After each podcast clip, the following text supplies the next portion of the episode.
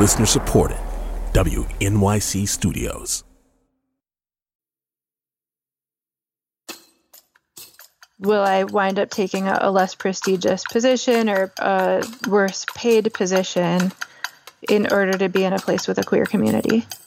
And do you feel frustrated that you might ultimately have to choose between your career and having like a sense of community like you want? I guess so. I hadn't even thought about it. I just accepted it as how things were. Um, is that sad? From WNYC Studios, this is Nancy. With your hosts, Tobin Low and Kathy Tu.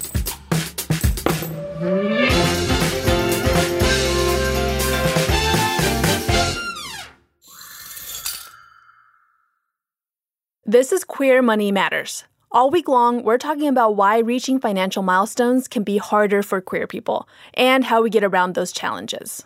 On this episode, we're going to talk about one of the most defining parts of our financial lives our careers. At the top of the show, we heard from Jill, a Nancy listener, about how she feels limited.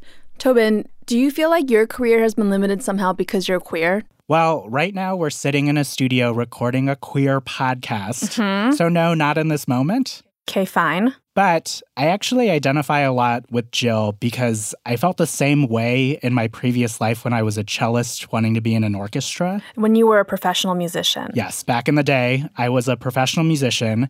And when you are a professional musician starting out, you tend to want to get your foot in the door with these smaller orchestras but those smaller orchestras tend to be in conservative places. Hmm. And so I would see these job openings that would theoretically be something I'd be interested in, but they would be in cities that I wasn't sure how safe I would be as a queer person. Mm-hmm. And I should add, I feel very lucky because I found a way to stay in places that I felt safe and was able to do that financially. But it was a consideration. Right. But finding a place where you feel comfortable is only one of the challenges. Mm-hmm. There are lots of other ways queer people run into barriers in the workplace. And to that point, Tobin, there's someone I want you to meet. My name is Josiah Colon. I am a trans man. My pronouns are he and him. Josiah is 26 years old. I am living in Central Florida right now, kind of close to Disney. The day we spoke, his AC had broken, it was 95 degrees in his home, and his dog was going a little wild. Yes. Nova, please. Nobody's out there bothering you. I know, you just want to play with all the kids. Last year was tough for Josiah, and more than broken AC in Florida tough. He spent a lot of it looking for a job. Josiah used to work at an insurance company, but he wanted to do something people facing, so he quit. And he also came out around that time. I find, at least in my own experience, it's proven to be a lot more difficult to find work than before I was presenting as male. At one point, he got really close to a job as a receptionist. He had an offer and was planning to accept the position. And they offered for me to come in and kind of do some job shadowing for the day to see what a normal shift would look like. Everybody introduced themselves. They seemed very nice. And the first conversation was about politics and our president. And the subject matter was very much against the LGBT community. And I was not dishonest when I turned down the position at the end of the shift. I explained to them, you know, this is what's going on. It was with HR and it was privately, but I told them pretty straightforwardly, I cannot work with a company or get behind a product run by a company who does not support people like myself or my kind. They respected the decision and kind of just ended it there, but there was no apology. There was no, like, you know, we'll get to the bottom of it. They really just didn't seem to care. I kind of fulfilled my duties as an American person. You know, you go to school, for 13 years, you get that high school diploma, and then you go to college for four, and then you're expected to go and you get a great job and you be able to live great, except for the fact that I'm trans. So society kind of says we don't count.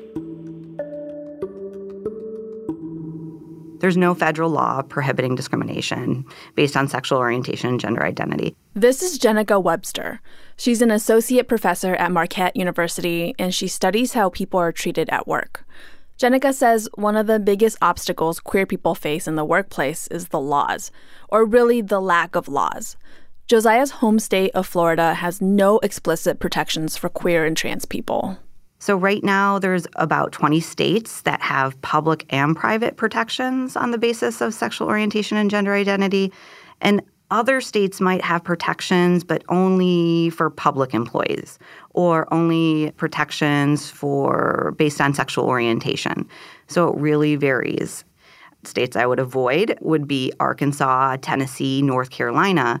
They passed a law making it illegal for local governments to pass non discrimination laws for LGBT people. But regardless of the laws where you live, deliberate workplace discrimination is the reality for many queer people we find that at least one in five LGBT people experience this type of formal discrimination at work. And if we look at just transgender employees, that number goes up to 30%. Wow. So, yeah. And then if you start looking at the other different types of discrimination, I mean, that can even get even worse. You know, discrimination where people may not necessarily direct a comment towards you, but it's about your identity in general, and it can kind of create this hostile environment for you. I wanted to ask a little bit more specifically about your research on something called cognitive paranoia, which I find fascinating. Yeah. Can you tell me about what that is and what you learned? Sure. So we asked transgender employees whether they felt like they were forced to act in a traditionally gendered way or whether they were denied access to the appropriate bathrooms at work or if they were misgendered by coworkers. And what we found was that those transgender employees who reported higher levels of this treatment adopted a type of mindset referred to, like you said, as cognitive paranoia. And this is where they reported feeling three different things. So they reported feeling more hyper vigilant in their work environment. So you're just being a little more on edge. You just can't really relax. They also were more likely to ruminate and have these repetitive thoughts about those interactions that they were just experiencing with coworkers. Uh-huh. And then they were also more likely to assume that the intentions of their coworkers were more malevolent and sinister. I'm not going to lie, this sounds quite familiar to me personally. Yeah. It almost yeah. seems like a like a response to like aggression or microaggressions at work. Yeah, that's exactly what it is. There's a legitimate reason for you to feel like this. And does that affect their overall career path? So it definitely makes you feel less satisfied with your work. They reported higher levels of emotional exhaustion and they were much more likely to quit. This is part of the reason queer people make less money and have higher unemployment than straight people. The real effect, I think, is cumulative over time. So we know that career interruptions, regardless of what they are, but for LGBT people, it's more prevalent because it's caused by firing or having to leave a place because of extreme harassment on the job. This can really lead to a real wage loss over time. And so it's kind of like a lifetime LGBTQ tax or penalty. God, I haven't thought of it as like a tax before. Yeah. Put it that way. Yeah. It's yeah. even worse than I thought. but Jennica doesn't just study what's wrong. She and her colleagues also try to figure out how to make the workplace better for queer people. They found that mindfulness exercises can help. And I think it's important that you know the policies of your organization and you want to invoke them. And here I definitely need to say I don't mean to suggest that the burden of dealing with mistreatment should ever rest on the victim. Jennica says straight and cis allies need to step up and address discrimination when they see it in the workplace. So, just to give you one of the stories that we heard from a trans woman, which I found compelling, which was she said that there was a super conservative Marine in her department, and he'd been on four tours to Afghanistan and didn't understand at all how people could just be transgender, just couldn't understand it. But when she came out as trans, he walked up to her, shook her hand, and said, If anyone messes with you, you let me know. He Wow. then, yes, and then he went around glaring and calling out anybody who tried to give her trouble. Wow. Yeah, and this just had such a profound effect on her. And what we found was that transgender people who witnessed these acts by others really felt more valued, um, at work and really felt more hopeful. Coming up, after his bad experience, Josiah changes his job search strategy.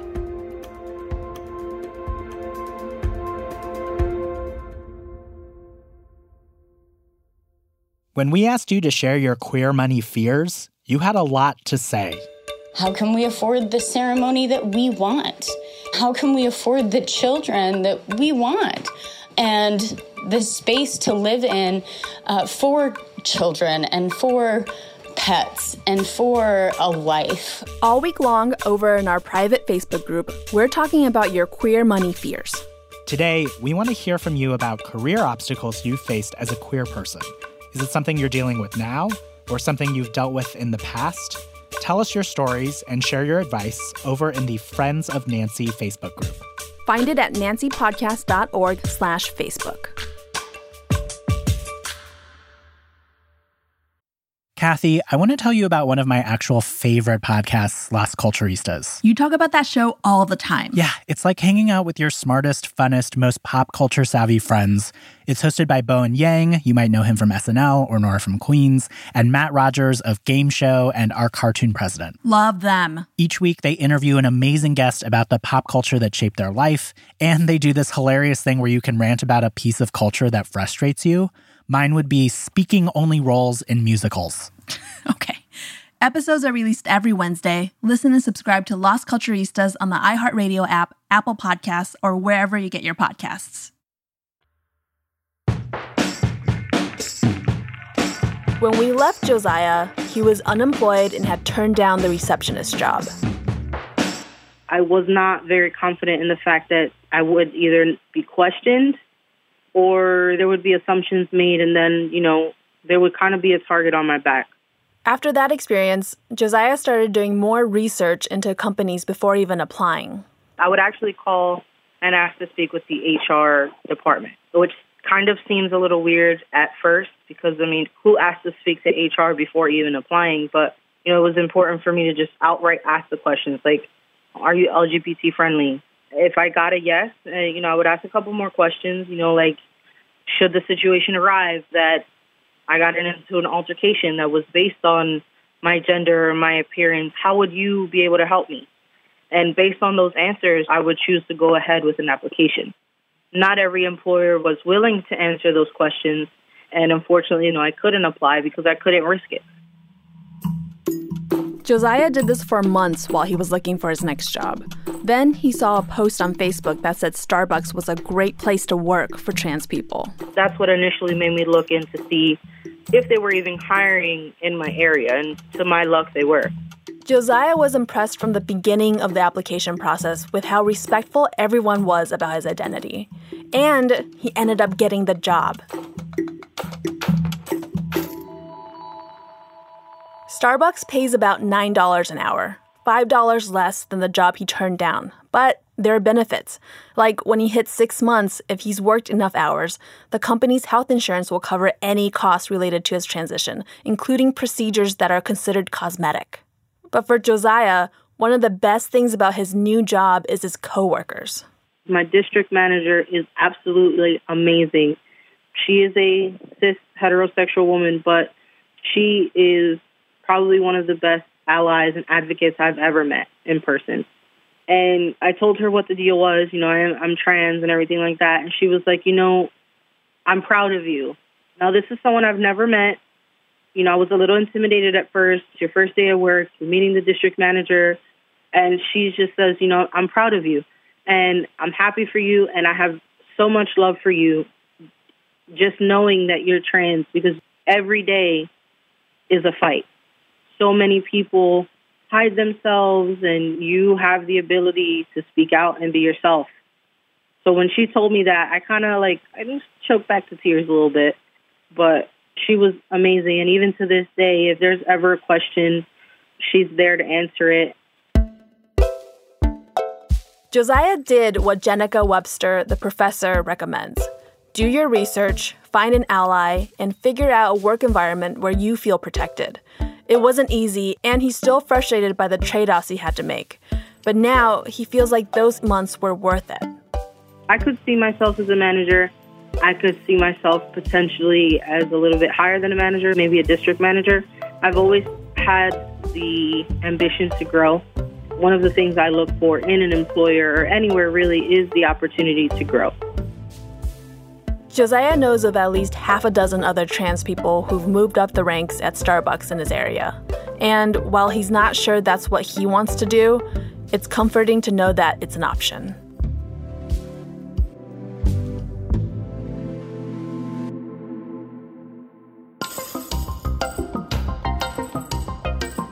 Have you made trade offs in your career because of your queerness? We want to hear from you. Head to nancypodcast.org slash money and tell us your story. And next time on Queer Money Matters, marriage equality brought financial gains to many queer couples. But what if you don't fit in that box? Like maybe I'll find someone else who's ace aro spectrum and has like similar interests, but yeah, odds are I will be solo and then just have friends, but like friends don't help pay rent or anything like that. That's coming up next time on Nancy.